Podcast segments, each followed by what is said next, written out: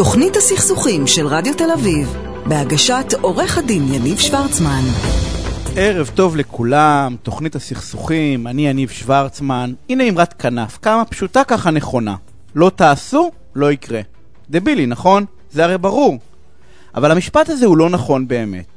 לא תעשו, דווקא כן יקרה, יקרה רע, זה לא איום, זה לא להיות פסימי, אלו החיים. הם לא נעצרים, הם ממשיכים. כשאתם לא מטפלים בפצע קטן הוא מזדהם, במקרה הטוב הוא נסגר עם צלקת קטנה, במקרה הרע יש מוגלה והפצע מזדהם, במקרה הכי נורא צריכים לקטוע. אתם יודעים הרי שאני צודק. קצת לא טוב לכם, ממש קצת. פגעו בכם, העליבו אתכם, לקחו לכם, אתם הרי לא עושים כלום.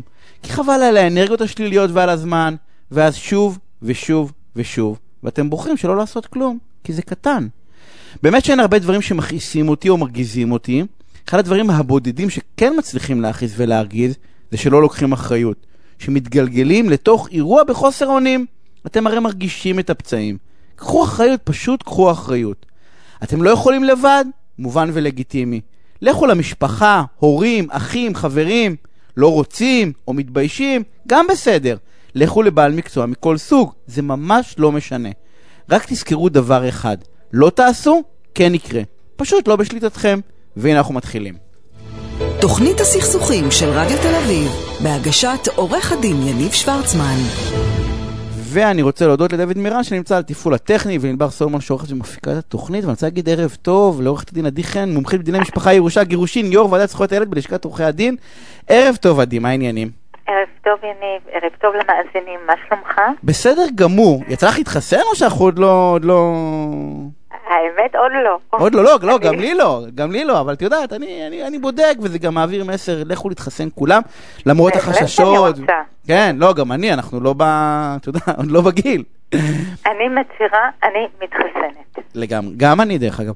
תשמעי, אמ, היה לא מזמן איזשהו פסק דין דווקא מעניין. יש הרי חשש נורא נורא גדול של בני זוג שהולכים להתגרש, שלא ישתפו, את יודעת, שהצד השני לא ישתף פעולה. בכל מיני דברים, למשל במכירת בית, בסדר? כי הרי צריכים את שני בני הזוג בשביל הדבר הזה, אי אפשר למכור בית לב... אפשר, דרך כונס נכסים, אבל כאילו בגדול, אי אפשר למכור בית, בטח אם מישהו גר בו בלי שיתוף פעולה. איך, איך, מתמוד... בעיות. אוקיי, בוא, בוא איך מתמודדים עם הדבר הזה? אוקיי, כשאנחנו מדברים על שני שותפים רגילים, אם לך ולי יש נכס משותף, ואנחנו שותפים רגילים, כל אחד מאיתנו יכול בכל רגע לפרק את השיתוף. אם אחד מאיתנו מסרב, אז הצד השני פונה לבית משפט, מוציא צו מיידי, מפרק את השיתוף, בלי למצמץ, בלי רחמנות, בלי רגשות, בלי שום דבר. קר, זה שני שותפים. חד משמעית, דרך אגב, מי שלא יודע את זה, יש לך שותף עסקי, לא בן זוג או משפחה. שותף עסקי לפרק שיתוף, שיתוף במקרקעין או בכלל, פשוט מאוד. בדיוק. כשאנחנו מדברים על בני זוג, הדבר הוא קצת שונה.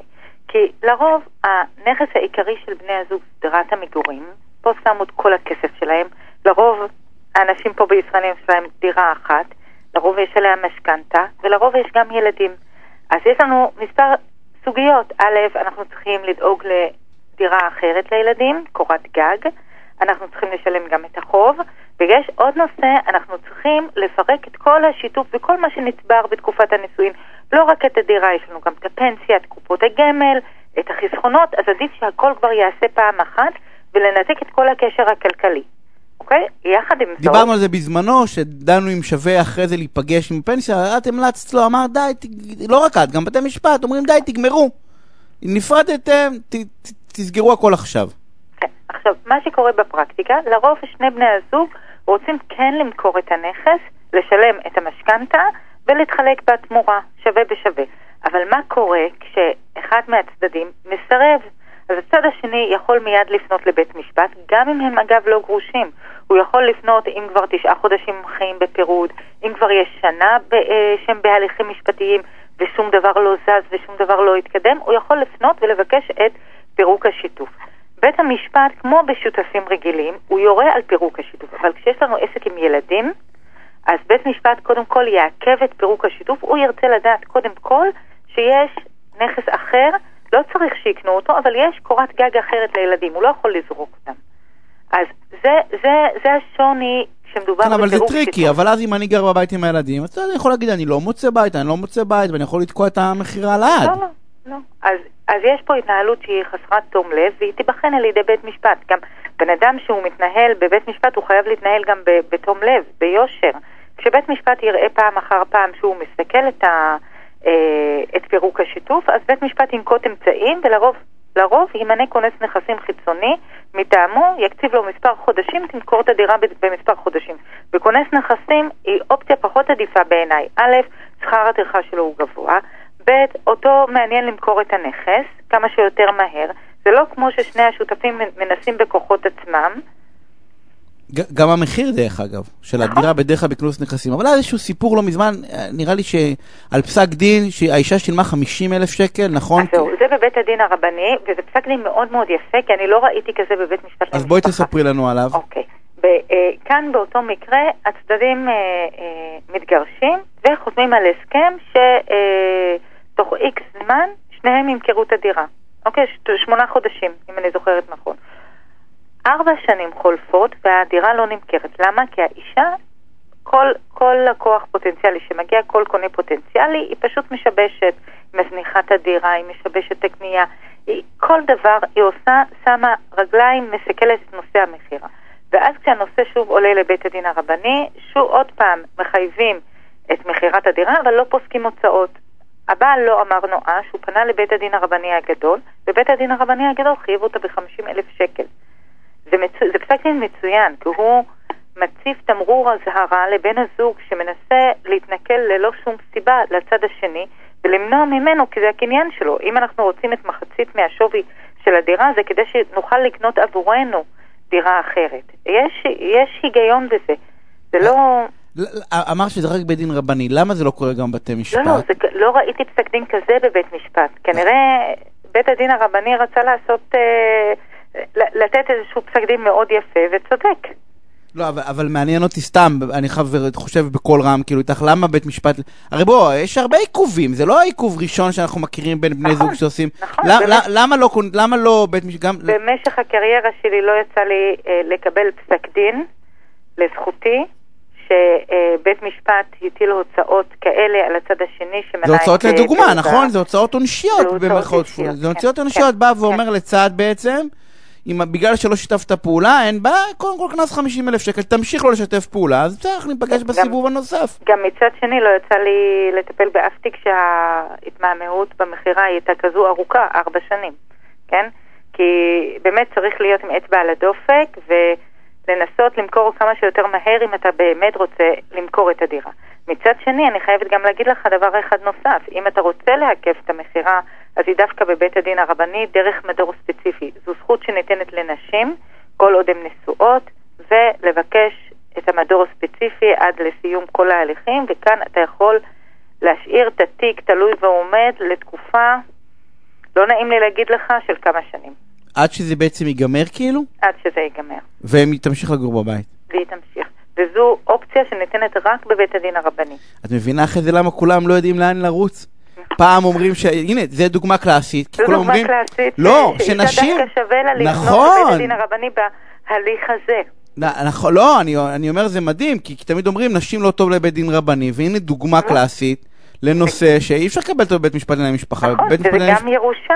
אלמנה יכולה לבקש מדור ספציפי, ואז היא יכולה להקפיא את כל הנושא של פירוק, ה...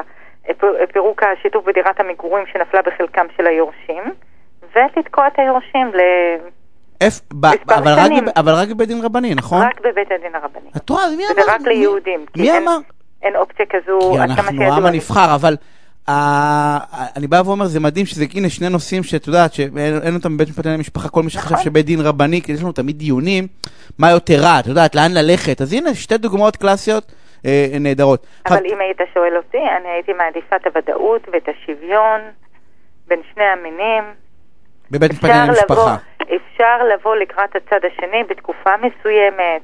עד שהילדים יגדלו למשל, אבל לא בצורה כזו, כי זה באמת, אה, כן, גם זה יכול לגרום עוול לאחד הצדדים. זה נעשה גם יותר ויותר, ככל שאני רואה את זה, שנותנים איזושהי תקופת התאקלמות, במיוחד uh, שהילדים יוכלו להישאר באותו בית ולא למכור את הבית, את יודעת. אני לא בעד, אני לא בעד. את לא בעד? כאלה. לגמרי לא. את, את, את אומרת למכור מהר, מהר, מהר?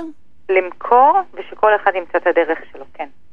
גם לא... לא בעד, לא בעד, כי מה שקרה, שאני טיפלתי בתיקים שהצד השני התחרט. פתאום יש לו אישה, ילדים נוספים, והוא רוצה את הכסף. ואז תבעו את הלקוחות שלי, רצו ל- לבטל את הסעיף הזה, ולא הצליחו, פשוט לא הצליחו. הבנתי. חבל. במשפט אחד, כי יש לנו שתי דקות, בית דין רבני גם עשה עוד מהלך, אה, אני לא יודע, הוא, הוא קצת פחות יפה, נכון? באיזשהו פסק דין שמבטל את המזונות השוויוניים? לא, הוא לא מבטל את המזונות השוויוניים. אה, צריך לשים לב פה. בית הדין הרבני, הדיינים שמתמנים שם, הם, הם לא מתמנים בגלל שהם משפטנים. הם מתמנים בגלל המיומנות הדתית שלהם, בגלל שהם בקיאים בנושא הלכה, הם למדו הלכה, הם לא למדו משפטים, הם לא מבינים דיני קניין, הם לא מבינים את הפילוסופיה של המשפט, הם מבינים דין תורה, אוקיי? עכשיו, אה, פסק הדין שקובע מזונות שוויוניים על אימא ואבא כשה, כשזמני השהות הם שווים והכנסה פחות או יותר דומה, אוקיי? ואז לא מחייבים במזונות ולא במדור, פסק הדין הזה הוא פסק דין. הוא פסק דין של בית משפט, הוא לא מחייב את בית הדין הרבני, זה לא חוק, זה בית משפט. בית הדין בית הרבני. לא כפוף. הוא לא כפוף, זה כמו הלכת לא, הוא לא כפוף נכון, אבל בכל זאת, את יודעת, לא, זאת- הוא לא כפוף. זאת אמירה. הוא לא כפוף, הוא אוקיי. לא כפוף, מבחינתו הוא לא כפוף לפסיקה של בית משפט עליון. הוא כפוף רק לדין תורה, ורק אם חוק חילוני מפורש מופנה אליו. ומה- הוא אמר בפסק הדין? לפי הדין האישי. דין אישי הוא לא מכיר במזונות השוויוניים. ממש הוא לא. אמר שהוא פשוט לא מכיר. לא. לדעתך זה יגיע לבג"ץ? גם אם יגיע לבג"ץ, לדעתי זה לא, זה לא ישרוד. לא ישרוד. לא. אה, הבנתי, אז זאת הנה... אומרת, לא, לא אז- יצליחו. מי ש- אז מי הנה עוד סיבה הבג"ץ- של אישה ללכת לבית דין רבני. תראי, נכון, בשיחה אחת כבר נכון. שתי סיבות, שמי... את יודעת, אנחנו שוברים פה סטיגמה גדולה לבתי הדין רבניים ונשים. אה, אז, אז בעצם בית הדין הרבני בא ואומר על פי ההלכה היהודית, נכון. מזונות זה גבר, וש... עד גיל 6 חיוב אבסולוטי על האבא, ואחרי זה- זה מדין צדקה, כאשר בכל זאת יש התייחסות אחרת, היום יותר ויותר נשים פונות לבית הדין הרבני כדי לתבוע מזונות. שזה מדהים, דרך אגב, הקטע הזה שיש לנו שני, שני מערכות נכון. משפט, שזה לא ייאמן. וכן, ואני מניח, כמו שאני רואה איך שזה מתנהל פה בעניין של הסגרים, זה לא הולך להשתנות הנושא של ה... של ההבדלים הכה משמעותיים בין שתי מערכות משפט כה שונות. אה, עדי, אני- בשלב הזה זה רחוק. זה, רח, זה. רחוק וזה רחוק. רע וזה רע ל... זה בגלל זה דרך אגב בוחרים רוב. הרבה מאוד זוגות לאט לאט מבינים שצריך בסוף ללכת לגישור ולפתור את זה או להסכם, לא משנה, collaborative divorce או עורכי דין שיעשו משא ומתן, לפתור את זה לפני שאתה צריך לבחור לאן ללכת. זו אופציה הרבה יותר עדיפה, זה אה, נכון. עדי, אני רוצה להודות לך על השיחה. המרתקת הזאתי, אה, אנחנו יוצאים להפסקת פרסומות וכבר חוזרים. תוכנית הסכסוכים של רדיו תל אביב, בהגשת עורך הדין יניב שוורצמן. וחזרנו, רואה חשבון שלומי כהן, ממשרד כהן ראיית החשבון ומייסד שותף במשרד אביבי כהן, הנהלת חשבונות. שלומי, ערב טוב, מה העניינים? ערב טוב, יניב, מה שלומך? יום אחד, למרות שאני יודע מה ההבדל בין רואה חשבון להנהלת חשבונות, תעשה לי סדר בדברים האלה. אבל אנחנו נשקיע בזה פעם אחת כמה דקות, אה, גם אצלי זה מתבלבל. תשמע, איך התחילה לך השנה? אני בא, אתה יודע, אני לא יודע לענות על זה, אני לא יודע לענות על זה, כאילו נראה, נראה לי אה, אותו דבר. איך לך התחילה השנה? אז אני אגיד לך מה, מבחינתי זה רגע קסום. אמרת מה ההבדל בין הנהלת חש- הנהלת חשבונות לראיית חשבון? אז ראיית חשבון מסתכלת על ה-31 ל-12 ועל הראשון לראשון כרגע קסום. כי כולנו מתחילים מאפס, בהגדרה הכלכלית. כלומר, כולנו מתאפסים, אנחנו מתחילים את הריצה ביחד. ולאן שאנחנו נגיע בסוף השנה, כל אחד והמטרה שלו. יכול להיות שאני שנה שעברה הייתי פחות ממך, והשנה, אתה יודע, מאחל לשנינו להגיע כמה שיותר רחוק, כן? אבל, אתה יודע. אתה בא ואומר, יש איזשהו איפוס. אני רק עושה בחצי חיוך, כי אתה יודע שאני בא מעולמות התוהו ובוהו. אה, כן. זה, זה כאילו מתחיל מההתחלה, כן? יש כאילו אנשים שבאים עם בורות, עם, ב, עם בורות. לתאריך הזה, כן? כאילו אומרים, רגע, יש לנו את הבור לסגור עכשיו ב-15? כן, ועוד ברור. הדיווחים ודוחות ו- ועניינים. אה, אבל, אבל זה כן הזדמנות בכל זאת, אפילו, אתה יודע, מתודית, בסדר? נכון. לבוא ולהגיד, נכון. רגע, רגע, אנחנו עושים פאוס, בסדר, גם אם יש לנו בור, אבל הוא כבר קיים. אז אנחנו, את זה, את, את זה אנחנו לא נכון. נשנה שהוא קיים, אנחנו יכולים להתחיל לסגור אותו. אה, ובעצם אנחנו... נכון, אבל יש הזדמנות לתקן. או. או, אבל כדי לתקן צריך לתכנן. נכון. יופי. מה צריך לעשות כדי לתכנן נכון את השנה, שלומי? נכון, אז מה צריך לעשות? טיפים לתכנון שנה נכון, לא כל הטיפים ואין סוף לדברים, אבל בוא נסתכל על הבסיס. אז הדבר הראשון שאני הייתי ממליץ, גם אני עושה את זה עם, עם עם כל מי שאני מכיר ונותן לו שירות, זה להסתכל על שנה אחורה, מה קרה לנו בשנת 2020. עכשיו, נכון שהיינו בתקופת קורונה, וזה לא משקף, אבל דווקא נכון להסתכל על זה, וזה מאוד פרקטי, כי 2021 כנראה גם תישאר בצל הקורונה.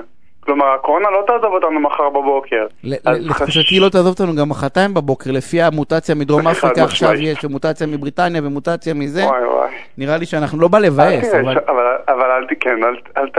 לא, להפך, אני רוצה להרים לך, שאנחנו כל השנה נהיה כמו קורו, כאילו, באותו אתיקט. אוי ואבוי. אמרת, אמרת, כן. מסתכלים אחורה, דרך אגב, זה דבר מדהים דרך שאני מעולם לא עשיתי את זה.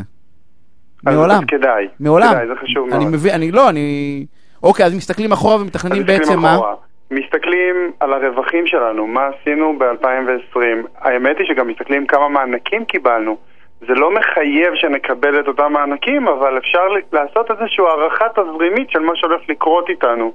ואז, קודם כל, לבקש מהבעל מקצוע שלנו, אם אני צריך לשלם יותר על 2020, או לקבל כסף חזרה מ-2020, ואז לעשות תכנון תזרימי לזה, וגם להחליט ביחד עם הבעל מקצוע שלנו, רואה החשבון שלנו, מתי להגיש את הדוח. כלומר, אם אני אמור לקבל הרבה מאוד כסף מהמדינה כי שילמתי הרבה מס, אז אולי תקדים לי את זה, ולהפך, אם uh, אני יודע שאני צריך עוד לשלם הרבה, אז אולי נתכנן את זה לזמן שיש לי כסף. הבנתי, אז אפילו מועד הגשת הדוח השנתי, נכון. 2020 הוא- הוא הוא כפוף ל- ל- בעצם לראות איך סגרנו את 2020 אה, הוא לא מבחינת- כפוף, אבל מומלץ, אפשר להסתכל לא, על זה בסדר, הוא קשור, נכון. לא כפוף, הוא קשור ל... נכון. עכשיו, אוקיי. מעבר לזה, כשאתה מסתכל על 2020, אתה יכול להסתכל באמת על... ל- לראות אה, לאיזה הכנסות התרגלת אה, להסתכל, לראות כל חודש בחשבון, ולאיזה הוצאות התרגלת לשלם כל חודש בחשבון, ולהבין ממה חיית, ולתת לעצמך יעדים קדימה, לשנה החדשה.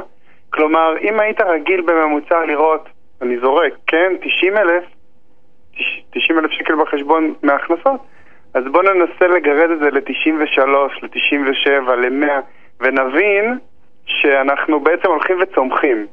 ורגע עוד דבר, תוך כדי, ברשותך, קדימה. שכדאי גם להסתכל מה קרה מבחינת אמ, המחזורים שלנו לאורך השנה. כלומר, אם נגיד חלק מהשנה אה, פתאום היה לנו צניחה במחזורים וחלק מהשנה גידול במחזורים, אז אולי לנסות להבין אם אנחנו עונתיים, אם יש לנו תקופות חלשות, נגיד תקופות חגים, כל מיני כאלה. עכשיו אתה אומר, רגע, למה בתחילת שנה, מה- למה לא באמצע שנה? או, כי תחילת שנה זה מועד קלנדרי שאתה מתחיל ממנו מאפס. ולכן תמיד קל להסתכל בתחילת שנה רטרואקטיבית על כל השנה בצורה מסודרת. ואם אנחנו יודעים שאנחנו עונתיים, אז שווה להשאיר כסף ל... ליום השחור הזה, ליום הבעייתי הזה, לח- לחודש הבעייתי, להתכונן אליו כבר מינואר. כן, או לתכנן איזשהו מוצר שכן תוכל למכור אותו שמה. זה נכון, זה... כאילו זה לעשות כבר איזושהי היערכות. אסטרטגי. כן, כן, גם נכון. באסטרטגיה אתה בא ואומר, אני רואה איזשהו ציר ואני רואה פה איזושהי התנהלות יכול לתת לה מענה. בקורונה הרבה מאוד אנשים מצאו את עצמם בתכנון מחדש, במוצר חדש, בדברים חדשים. כשאני חשבתי במרץ לתומי ש-50% מה, מהעולם הולך לסגור, אז אני גיליתי שאנשים פשוט המציאו את עצמם מחדש, ובן אדם שמכר X הלך למכור Y, או בנה Z, או התקדם, ואתה רואה איך העולם מתפתח לאט לאט, ושאנשים מוצאים את עצמם, וזה זה החלק היפה. אז אוקיי, אז אתה בא ואומר קודם כל להסתכל אחורה, מה עוד צריך לעשות? נכון, אגב, שזה אז- דרך אגב, אתה יודע, הרי אנחנו, אה, אה, אה, כל התכנון הזה הוא סופר סופר חשוב, כי הוא, כי הוא גם בעצם בא ואומר גם כמה כסף אני צריך להשאיר, וגם איך להתארגן ברמה המקצועית, בסדר? נכון. כאילו, כמו ב- ב- בתכנון, ה- נקרא לזה התוכן של ה- של איך הולכת להיראות השנה. נכון, עכשיו, לגמרי. עכשיו אנחנו מסתכלים, הסתכלנו אחורה, ראינו ולמדנו מהאחורה שלנו, מהאחורה שלנו, ואנחנו מתקדמים קדימה למה אנחנו הולכים לשלם כל חודש. אז אחד הדברים הכי חשובים זה, במקום למצוא, למצוא את עצמנו בסוף שנה, אה, רצים אחרי הרואה חשבון כמה אני צריך לשלם קרן השתלמות, כמה אני צריך להפריש לפנס, להפקיד לפנסיה, בוא תתחיל מתחילת שנה, בוא תעשה את זה בתשלומים. בוא תתחיל לשלם מה שאתה יכול ברמה החודשית לקרן השתלמות ולפנסיה. ככה פחות תרגיש את זה בכיס. לא בסוף אה, שנה את המכות. בדיוק, לא בסוף שנה את יש המכות. בסוף הרבה דברים שאתה יכול לשלם, אתה בא ואומר בתשלומים. נכון, ולפעמים אתה מוצא את עצמך לוקח הלוואות בסוף שנה רק בשביל לחסוך את המס הזה, או לש- לשמור את השנה. וגם העניין הפנסיוני, לפעמים כשאתה מפקיד כל חודש אתה גם מקבל מרכיב ביטוחי בתוכו, שזה גם נחמד. עכשיו, מעבר לפנסיה ולקרן השתלמות, צריך גם להסתכל על התשלומים של מס הכנסה וביטוח לאומי. למה? התחלנו שנה חדשה. כרגע כל המערכות, גם של מס הכנסה, גם של ביטוח לאומי וגם של הרואי חשבון שלנו, מקוילות על שנה קודמת. לפעמים אני יודע דברים, אני כבר יודע מה הולך להיות איתי קדימה, אני צופה פני עתיד, רובנו משתדלים, ואנחנו יודעים שאנחנו נגיד הולכים להכניס יותר כי אנחנו מרגישים את התנועה בלקוחות.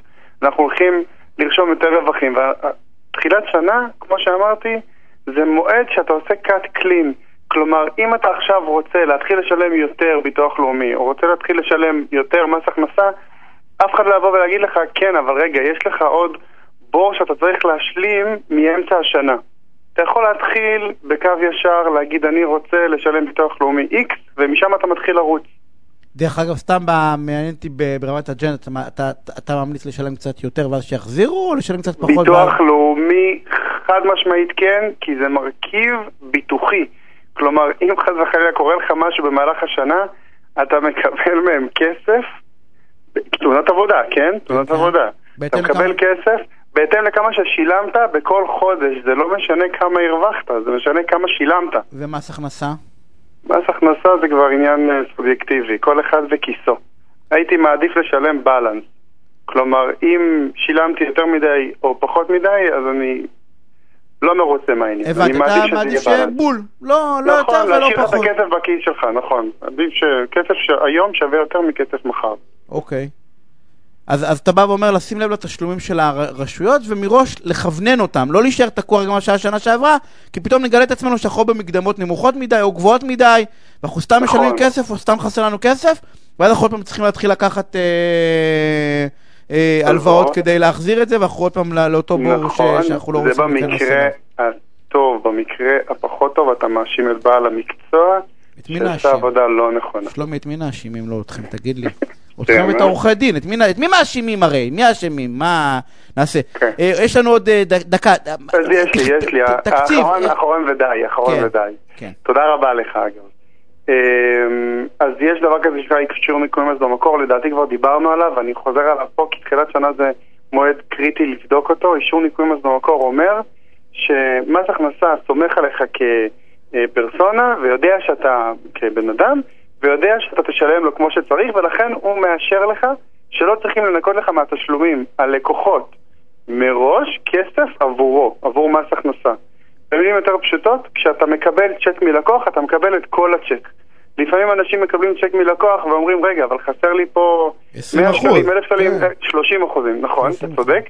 אז חשוב מאוד לבדוק לקראת סוף ינואר או אמצע ינואר, שהאריכו את האישור ניכוי מס במקור, ואחרי זה מונע הרבה אי נעימויות של קיבלתי צ'ק בדואר או קיבלתי העברה בנקאית ולא קיבלתי את כל הסכום, והלקוח בסוף אומר, אין מה לעשות, אני את הכסף העברתי למס הכנסה. ואז אתה מתחיל לרדוף אחרי הכסף. אתה הולך לחכות לו שנה וחצי, שנה וחצי. לחכות לו? עד הדוח הבא. הבנתי. אז זה הרבה הרבה זמן, ואם זה 100 שקלים אולי אתה יכול, אבל אם זה אה, קצת יותר, כי זה סכומים גדולים... זה אף פעם לא נגמר אה, ב-100 שקלים. אני יודע. שלומי, אני רוצה לדעת אותך על השיחה הסופר מעניינת כן, הזאת. דרך אגב, אולי אנחנו לך. נעשה שיחת המשך, כי אנחנו עשינו אותה מהר, ואני חושב שזה תחילת שנה, אנחנו צריכים להיערך... אה, לא דיברנו על תקציב למשל, איך מכינים תקציב קדימה. נכון. אז אנחנו אולי אה, נעשה על זה אה, פינה, אני רוצה להודות לך, שלומי. אני אשמח. אה, תודה רבה. שמור על עצמך, ואני רוצה להגיד ערב טוב לעורך דין אלי שמילביץ, מנהל מחלקת ליטיגציה בבתי משפט, שותף במשרד בורחובסקי ושות', ערב טוב אלי, מה העניינים? אהלן יניב. תשמע, אני, אני לא יודע אם האנשים מכירים, או אני חושב שלא מכירים, את המונח הרמת מסך, והיה לי חשוב לדבר איתך עליו, אבל, אבל בוא נגיד רגע כמה משפטים על, על, על, אתה יודע, על בכלל, על חברה, איך היא שומרת, מה היא שומרת, אתה יודע, על, אה, למה אנשים פותחים חברה בעם בכלל? נתחיל מזה רגע.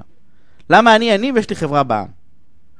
אנשים פותחים חברה בעם כי אה, החברה היא אישיות משפטית שהיא נבדלת מהם, ואם החברה היא זאת שעושה את העסקים, אז החברה היא זאת שנושאת בסיכון לחובות, לקריסת העסקים. ואז אפשר בעצם לעשות הפרדה בין משק הבית הפרטי שלך לבין העסקים שלך, שמי שנושא בסיכון של העסקים זו החברה, והבית שלך לא חשוף לסיכון של העסקים שלך. זאת ה... זה הפטנט המקורי זה הפטנט, שבעצם אם אני. אם אני עושה עכשיו עסק עם חברה בע"מ, אני יניב שוורצמן, עושה עסק, סוגר איתם הסכם שכר טרחה, והחברה לא משלמת לי, אז זה שסגרתי עם הבעלים של החברה, או עם המנכ"ל, זה לא מעניין אף אחד. גם אם לחצתי, גם אם זה בן אדם אמיתי, בשר, בשר ודם, לא מעניין אף אחד, אומרים לי, אתה מוזמן לתבוע את החברה, גם אם אין בה כלום, זה בעיה שלי. נכון, בדיוק כך. אבל יש כוכבית. הכוכבית היא שאם אה, בעל החברה עושה שימוש לא הוגן, חסר תום לב, בהפרדה הזאת בינו לבין החברה, אפשר בנסיבות מיוחדות לבקש להרים את המסך הזה שחוצץ כאילו בין החברה לבינו ולחייב אותו אישית בחובות החברה. מה- זאת- אומרת בנסיבות מיוחדות? כאילו איך, כאילו, זה- אני יכול לעשות, זה- זה איזשהו אה, כלי משפטי ש- שכן אפשר להשתמש בו?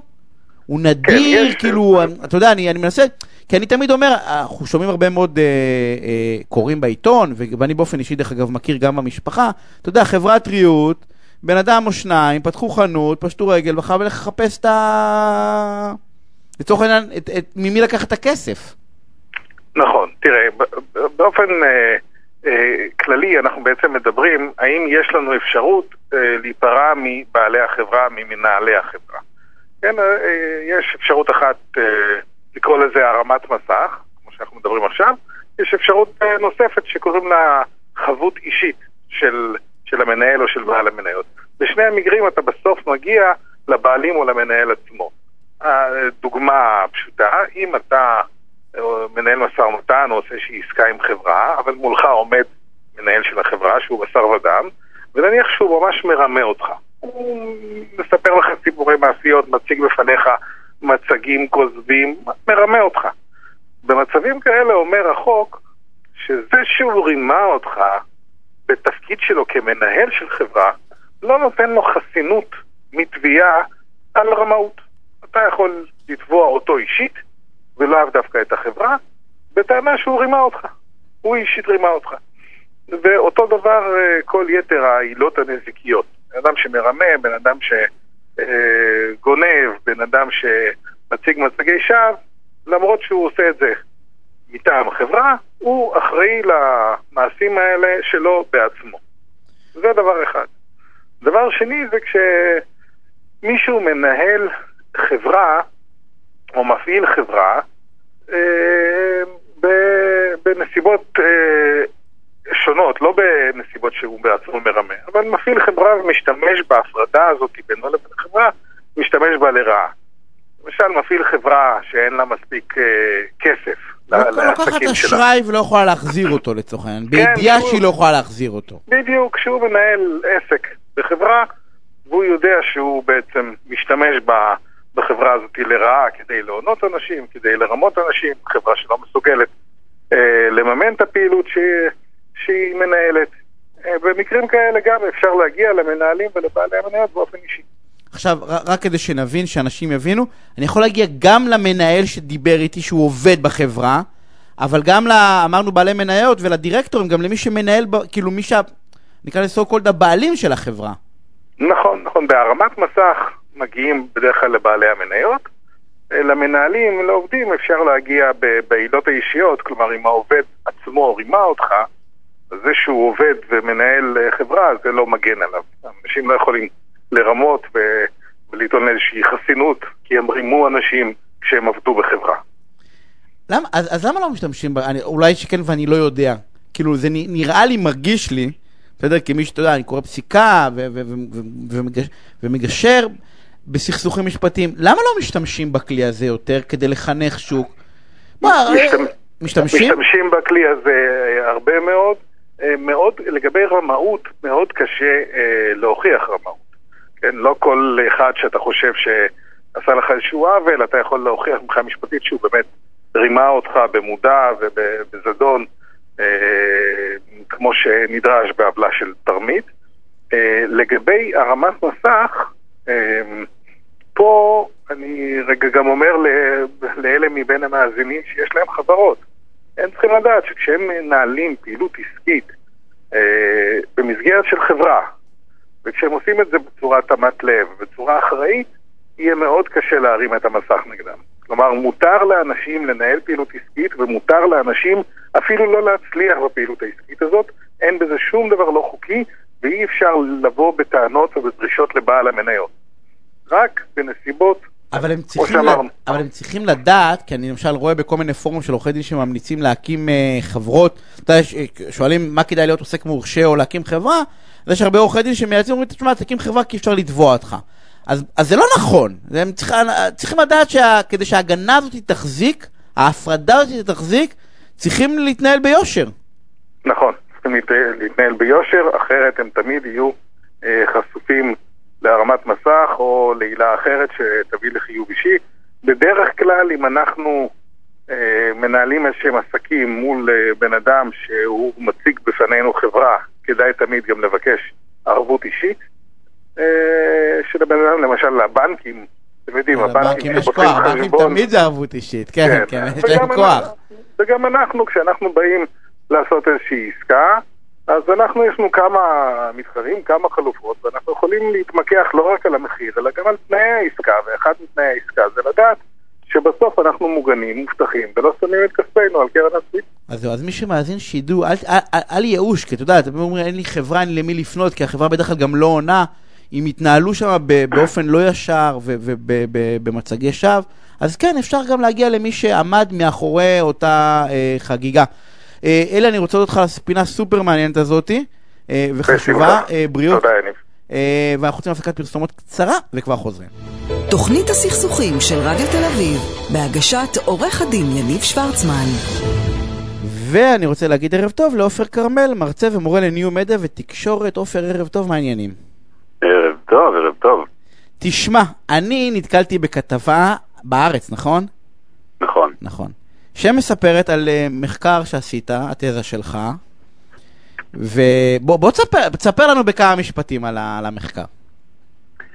אה, אז המחקר אה, קודם כל התבצע באוניברסיטת חיפה במסגרת עבודת התזה שלי, ודוקטור אורן ליביו היה, הנחה אותה, אה, והיא עסקה בבגידות בין בני זוג. אני חוקר תקשורת והתעסקנו, ראינו שם, חקרנו את השיח בעצם של בוגדים. איך בוג- בוגדים מגדירים לעצמם את החוויה הזאת שנקראת לבגוד. שזה דרך אגב, ה- שזה דרך אגב נקודת מבט מרתקת, אני אומר לך, אני מתעסק הרבה מאוד ב... בבגידות, בבני, אתה יודע, ב, ב, אצל בני זוג, ובכלל כל התקשורת הזאת, יש מעט מאוד מחקרים שלוקחים את זה באופן הכי אותנטי, אתה יודע, תמיד זה שאלונים, או כל מיני אה, שאלוני איכות או שאלוני סטטיסטיקה, ופה ממש השתמשתם במה שהאנשים אומרים. נכון, חשוב להבין שהמידע הזה הוא מידע שנמצא חשוף. כלומר, הבוגדות והבוגדים היום בעידן ניו מדיה אה, מדברים על הדברים באופן די גלוי. אה, יש להם, יש פורומים, יש בלוגים, יש אה, כל מיני פלטפורמות. אנחנו ספציפית חקרנו, אה, בחנו את הפורום של אה, תפוז, פורום מאוד מאוד מאוד פופולרי כבר הרבה מאוד שנים. אה, עקבנו אחריו אחרי כמעט, כמעט אה, שנתיים, כמעט שלוש שנים. בחנו שם מאות אלפי פוסטים והסתכלנו על מה הם מדברים, על מה הם מדברים, איך הם מדברים בעיקר. ו- ו- אז אה, כן, הדברים, הדברים גלויים, הדברים בחוץ. לא, אנשים מדברים לא רק במילואים וב- וכשנוסעים רחוק רחוק מהבית, אלא מדברים גם אה, מהמקלדת אה, לפעמים ליד האישה או ליד הבעל. ו... ו אה, לא, אבל בלי שהבעל והאישה יודעות, קראתי שם איזשהו כמובן, קטע שפתאום כמובן. האישה, שהאישה גיל... הייתה שם, ראיתי איזשהו קטע ב, בתוך התזה, שהאישה נכנסה ביוזר של הבעל, או משהו נכון, ב, ב, בדומה שגילתה. נכון, נכון, זה איזשהו מקרה, מקרים חריגים כאלה ש, שקורים אה, כשנכנסת איזושהי דמות חריגה לתוך הפורום, ובמקרה הזה באמת אה, היה איזשהו מקרה ככה מעורר, אה, שעורר את כל הפורום בשעה שמישהי, כנראה אשתו של אחד, ה, אחד הגולשים שם, אה, ראתה את הדף, באמת מצאה כנראה את הדף פתוח על ה... על ה desktop שלו ונכנסה ב user שלו ורשמה לכל יושבי הצ'אט ולבעלה היקר כמובן אה, שהיא יודעת ושהיא רואה את הדברים ושהיא עוקבת כבר כמעט חודשיים אחרי הפוסטים שלו. זה מקרים חריגים, אבל זה באמת היה... אתה יודע מה היה מדהים אבל בעיניי בשיח הזה? מה? שכעסו עליה. לא, כאילו, אתה יודע, במקום להכיל, כי אתה בא ואומר, רגע, הוא, הוא נתפס, אתה יודע, בסדר, כולם מבינים שהם עולים להתאפס, כאילו מתוך ה... הבנתי מתוך הדיאלוג שהיה, שהרוב דווקא כעסו על הפלישה הזאתי. אה, כעסו, תראה, הרוב, כשנכנסת דמות בכלל לקהילה, כמעט בכל קהילה באינטרנט, כשנכנסת דמות חריגה ודמות שמתחילה לבקר את יושבי הקהילה, לא משנה באיזה פורום זה כמעט, אה, אז היא נתקלת, בדרך כלל הקהילה מתלכדת מאחורי חבריה ותומכים בחבריה. זה כמו שאנחנו ניכנס אה, למועדון סגור ונגיד נתחיל לבקר אותם. אז אה, זה צפוי. לא, זה מדהים, נתחיל. לבקר את האלה שבוגדים עליו, יש פה איזשהו כאילו טיעון אה, מוסרי, כמובן לא חלק מהמחקר, אבל טיעון מוסרי יכול להיות שבע- בע- בעייתי. י- יש פרק שלם שאתה מדבר על שקר ועל אמת, שהעולמות האלה מתערבבים. נכון, השיח בכלל, וזה בעיניי הנורא נורא מעניין, השיח של, של הבוגדים מאופיין באיזושהי דואליות מאוד מאוד גדולה. אה, תמיד יש שני צדדים למטבע. בכלל, חוויית הבגידה היא חוויה כפולה, חוויה של חיים כפולים שמתרחשת לאורך הרבה מאוד זמן. יש הצד של הבית שנקרא הצד החוקי והצד האסור. אה, ותמיד הדילמות נעות באיזשהו ציר של אה, מותר ואסור ואמת ושקר ונכון ולא נכון ויש כל מיני, כל הזמן חוויה שהיא כפולה שהבוגדים עצמם משקפים תוך כדי השיחה ביניהם. אה, החוויות האלה הן חוויות שנשזרות לאורך כל המחקר וגם לאורך כל חוויית הבגידה. כדי לת- לתת התמודדות עם, עם האסור במרכאות כפולות. כדי לקבל איזשהו מענה רגשי או תמיכה בטח מתוך הקהילה. החווייתי. אה, אני חושב שהמתח הזה מתחיל קודם כל אצל הבוגד או הבוגדת עצמם. אה, הקהילה היא באמת מקום שיודע להכיל את ה- את הניגודים האלה ולדון עליהם, ולדון עליהם ולראות, אה, לנסות לתת אה, מענה עליהם, או לראות, להביע הזדהות, או אפילו להביע סלידה מחלק מההתייחס- מה- מהאירועים שמוצגים שם. אנחנו תכף נדבר על התמיכה, כי יש פרק שלם על הצדקות, שהוא היה כן. סופר מרתק, אבל גם קראתי שבעצם יוצ- יוצר מצב שמתחילה דינמיקה של בגידה שהיא מתחילה כמו הנישואים בעצם, שיש איזשהו שכפול, כאילו שבדיאלוג אני מתחיל לשקר, אני, כמו שאני משקר כאילו בבית, אני גם משקר ל- ל- ל- ל- ל- למי שאני בוגד איתו? הבגידה היא, היא בדרך כלל איזשהו שעתוק קטן של אה, חיי הנישואים. מן הסתם אדם מגיע ל, לבגידה כאשר הוא נמצא, ושוב, אני, אני לא פסיכולוג, אני הרבה יותר קרובים כבר לאיזשהו סוציולוג, הבגידה, האדם מגיע לבגידה כש, כשהוא מכיר בעיקר את המערכת יחסים ה... אה, מונוגמית, אגב, הטרו-מונוגמית, כן, כי אנחנו לא עוסקים ביח... בבגידות של, של זוגות חד-מיניים, למרות שגם זה קיים. אז בעיקר אנחנו, יש מערכת יחסים שאנחנו מכירים, ואיך אמורה להיראות מערכת, יח... מערכת יחסים. אה, ובתוך הבגידה, גם הדפוסים שלנו משועתקים. אנחנו, אנחנו מחזירים בעצם לתוך הבגידה את, ה... את החוויה שלנו של איך זה להיות בן זוג. אה, באופן הזה למשל גם הבגידה היא סוג של מונוגמיה קטנה. כלומר, גם הבגידה היא לא בדרך כלל, וזה שוב מתוך החוויה של קריאה בפורום, הבגידה היא לא איזשהו אה, אה, אה, הוללות והתרת כל רסן, אלא ניסיון באמת לנסות אה, אה, להתמודד עם כל מיני אה, אה, חוויות מורכבות שיש לי בתוך הנישואים אה, מחוץ להם.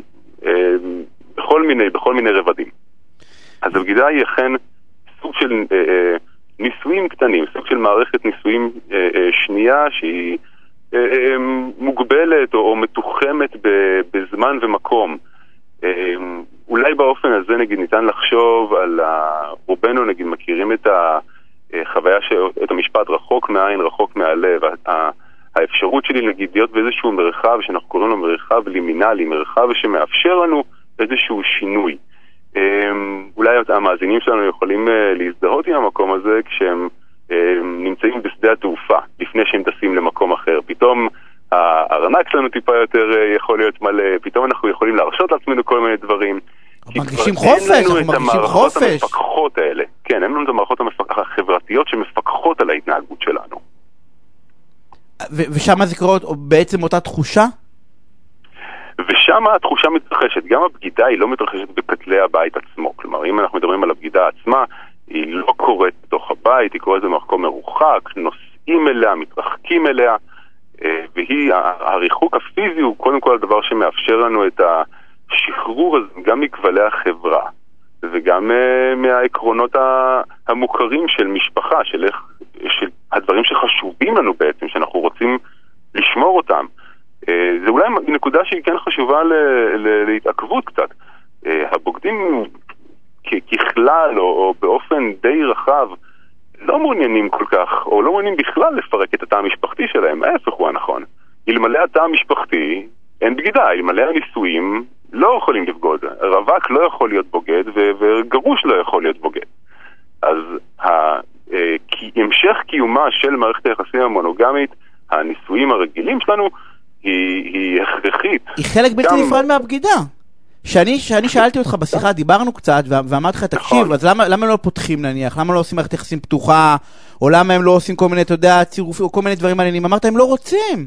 הם רוצים את המונוגמיה, יש כאילו פרק אוהבים ובוגדים, נכון? שזה, אני זוכר, כאילו, הם, הם אוהבים את, ה, את מה שהם אה, זה, אבל הם כאילו, זה, זה כמעט מערכות, אה, אה, אה, נקרא, שלובות. הם, הם יותר ממערכות שהן שלובות, אני חושב שהרבה מהפוסטים או, או מההצדקות או התירוצים שמתקבלות בתוך השיחה על הבגידה אה, מתחילות בסוג של אה, הצהרה, אני מאוד אוהבת את בעלי, אני מאוד אוהבת אשתי, וכמובן את הילדים, והם חשובים לי, ואנחנו עובדים טוב ביחד, אבל, ופה זה מתחיל השיחה היותר, היותר מעניינת מבחינתנו, כן? מה קורה באבל הזה? מה החסך או הפער שבעצם מתקיים לי כאדם שנמצא בתוך מערכת יחסים זוגית? לא, אז, אז תכף, תכף נדבר על ההצדקות, כי יש שם רשימה של הצדקות רפואיות ובריאותיות, אבל, אבל, אבל, אבל משהו נתון מדהים, שאני מארח פה בתוכנית אה, כמעט כל שבוע, אה, אתה יודע, איזה, איזה מטפל או איזשהו מישהו שעוסק בזוגיות, ואני בעצם, אני תמיד אמרתי, אפשר לפתור כל דבר, והם לא רוצים לפתור את זה. הם, הם רוצים את המונוגמיה שלהם כמו שהיא, והם רוצים לתת את המענה הרגשי, ב, ב, ב, את התחושת חופש בשדה התעופה, ב, במקום אחר.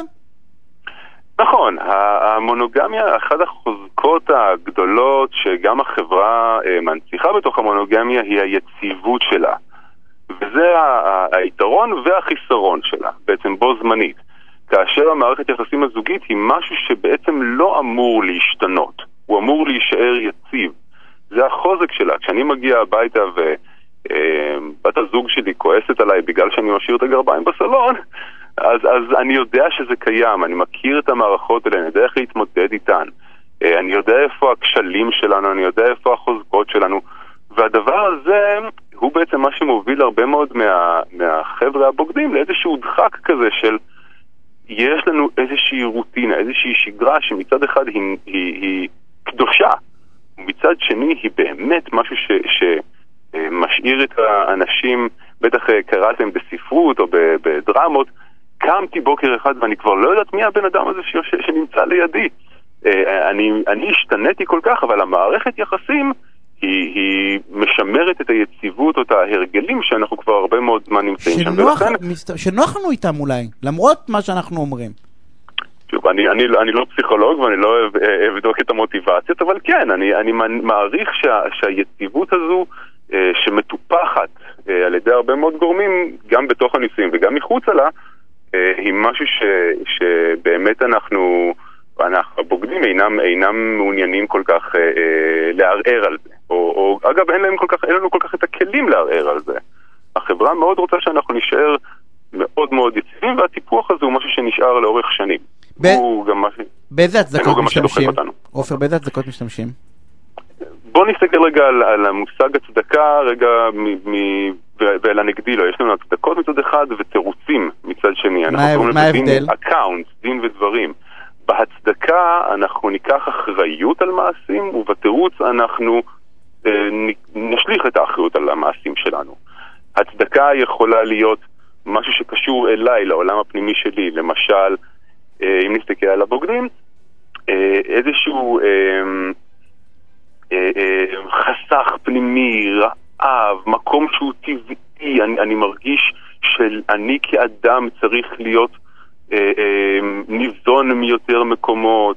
אה, אולי אני אפילו, גם אם, גם אם אני לא מסתכל על זה באופן שהוא חיובי לגמרי, גם אם אני למשל חולה, אז זה משהו שהוא שלי, הוא פנימי, הוא, הוא, הוא, הוא, הוא אני, אני לוקח אחריות על מי שאני, ובזמן של תירוץ אני אסתכל על משהו שהוא חיצוני, שנדבק אליי, שתכנתו אותי, שעשו לי. שהוא לא בסדר, שמישהו חיצוני אחראי על הדבר הזה.